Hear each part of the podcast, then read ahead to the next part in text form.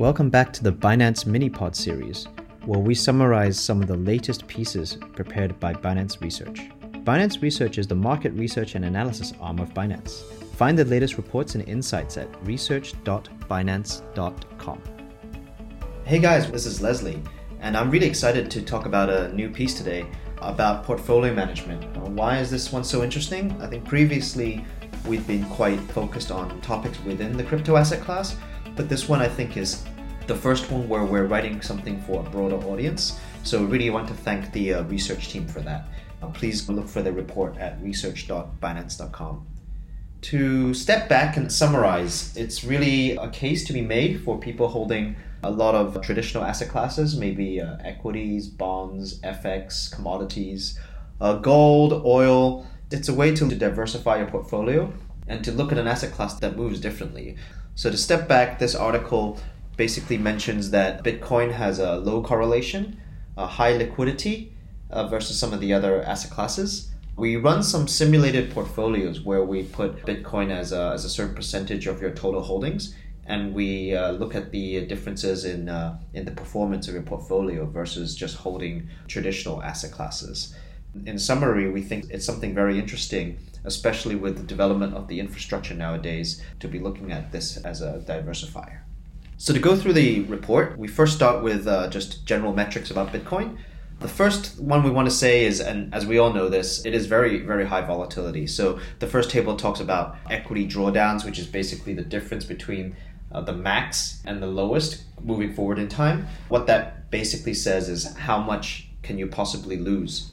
What's the maximum that you can lose if you were to happen to come in to buy uh, at the high? And the drawdown can be very large. I mean, in two thousand eleven, it's negative eighty-six percent. two thousand eighteen, it's it's negative eighty percent. So it's pretty clear to us that Bitcoin is a volatile asset class.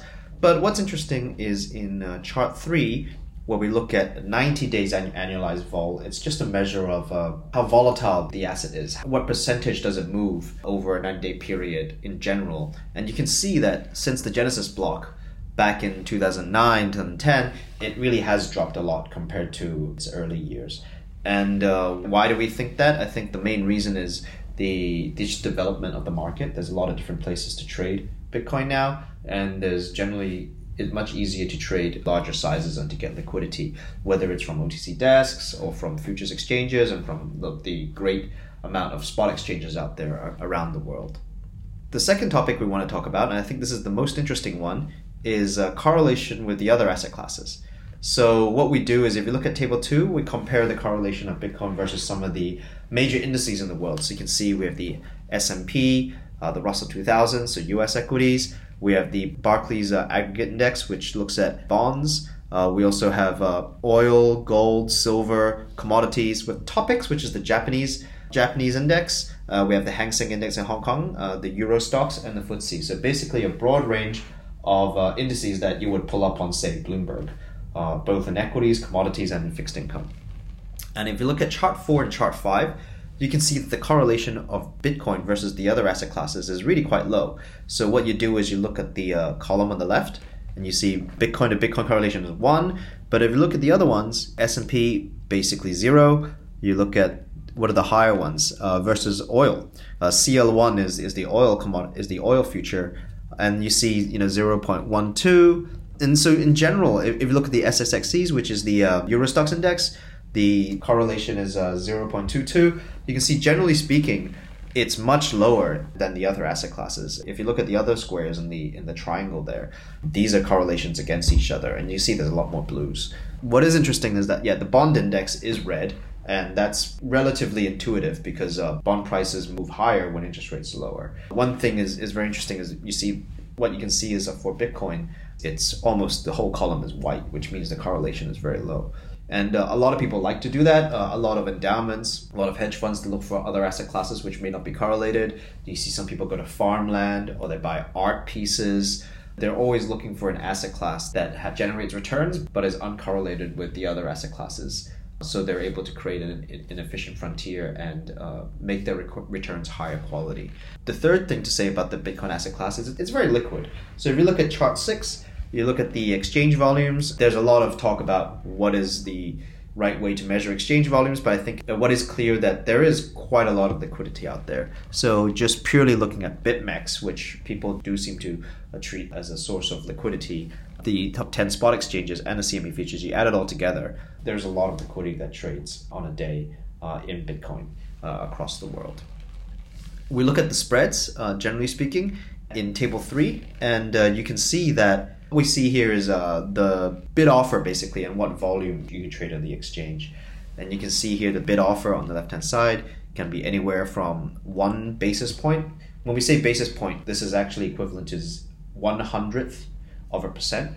So the bid offer is one basis point here in BitMEX, five basis points on Kraken, two basis points on Binance, two basis points on Bitfinex, and you see the volumes that trade on a day. So if you really want to trade, you know, a million, even even ten million, the impact is actually not that large.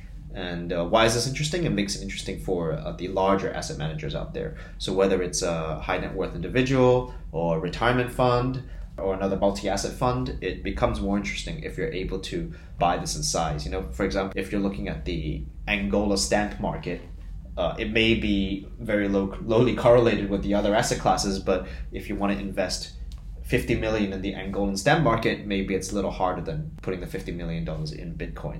So that's why it's important to know that besides the low volatility, it is quite liquid and it's pretty easy to uh, put on size, we would say, uh, in this market. Part two talks about portfolio management, and this is where we actually run some numbers. Uh, there's a lot of methodology in here, but what this basically says is we take two um, sort of portfolios that are representative of the market, and here we look at a, a BlackRock fund, uh, the iShares Multi-Asset Income E T F. It's roughly sixty percent bonds, twenty percent stocks, twenty percent alternative assets. Then we also look at the Vanguard V P G D X One Managed Payout Fund, and that's slightly higher so uh, in terms of stocks. So fifty-five percent stocks, twenty percent bonds, twenty-five percent alternative assets. And what we do here is, in conjunction with this E T F, we would put in, uh, say, a one percent allocation or a five percent allocation of Bitcoin. There's different ways of rebalancing. You can, every day, you make sure you're still at one percent. So with, if Bitcoin goes up, say, beginning two thousand nineteen, you just keep selling, you keep selling to maintain your one percent uh, weighting. Or there's other ways where you dynamically hedge and you don't sell until it goes to one point five percent of your portfolio, or when five percent goes to seventy-five percent of your, uh, seven point five percent of your portfolio. There's different ways to do this, but basically what we do is we take these strategies where you're holding generally one percent or five percent, then we run some numbers to see you see how this performs versus just holding those, those E T Fs uh, by yourself. And so you can see that tables uh, five and seven.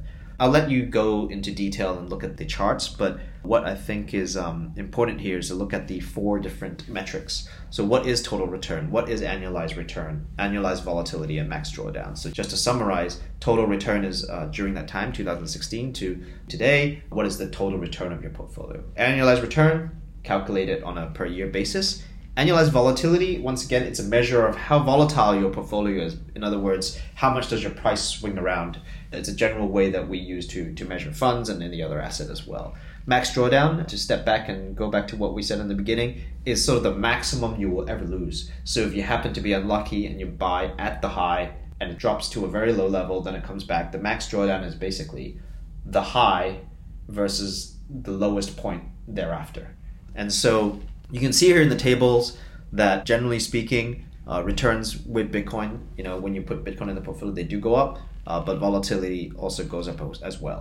So there's ways to measure this. And I think going forward, we would look for our research team to have more metrics about measuring risk versus return.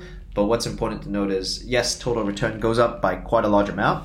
If you see here, you've compared the BlackRock Multi-Asset Income E T F with uh, five percent Bitcoin holding, you'd have a total return of fifty-nine percent if you hold from twenty sixteen to today, whereas if you just hold the multi-asset fund, you would be making twenty-seven point eight percent. So that's quite a big jump, especially when you're only holding five percent of your portfolio in Bitcoin. But of course, naturally, the volatility goes up too. So you see the volatility goes from five point six percent to six point six nine. Now, frankly speaking, if you're going to double your returns to have an annualized volatility of just one percent higher, to me, sounds like sounds like a good deal. This does make the argument that adding Bitcoin to your portfolio, at least for the last five years, in the past has been good for overall portfolio perspective. One thing to say is, you know, back in two thousand sixteen, Bitcoin was a lot less developed than it is today, right? I mean, would you put five percent of your net worth into Bitcoin back in two thousand sixteen? I mean, between two thousand sixteen and two thousand eighteen is when really most of the, a large part of the appreciation happened. So, I mean, we know there are, there are reasons why this analysis looks good, but it's at least good to look at historical numbers and to see how potentially interesting it is to put uh, Bitcoin into your portfolio.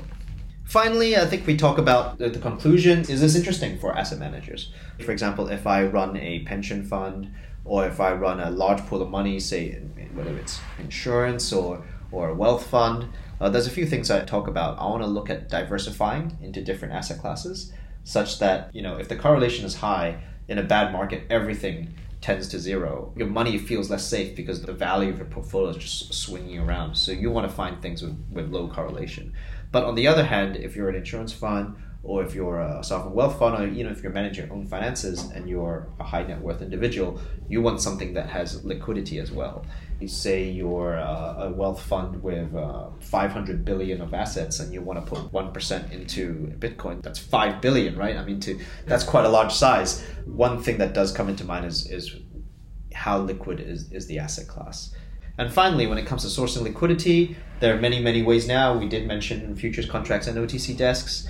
We will make a plug for the uh, Binance Trading Desk. That's something that we've been hearing. We're relying on using our network, our broad network of investors all around the world to source liquidity and provide liquidity for clients. So you can always come to us. Uh, if you search for uh, Binance O T C Trading, you'll find our websites and our blogs uh, as to what we offer. Thanks for checking with us, and uh, hopefully I'll be back soon on uh, more portfolio management pieces. Thank you very much.